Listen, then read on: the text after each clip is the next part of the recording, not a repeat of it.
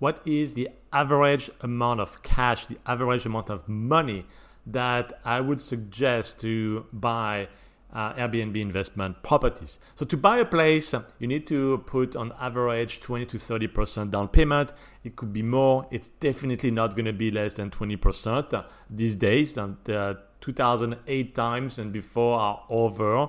So assume that's going to be between 20 to 30% uh, of uh, money. So for each $100,000 of uh, purchase price, uh, you need to put between 20 to 30K. On top of that, you need to set up either it's a studio, a one bedroom, or a two bedrooms apartment, which is always my suggestion to not go for single family, but for an apartment, a condo.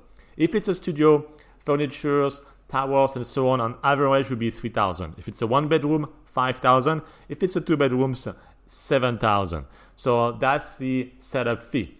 So for an investment property, I always say that the sweet spot is between 300,000 to 700,000, the purchase price of the property.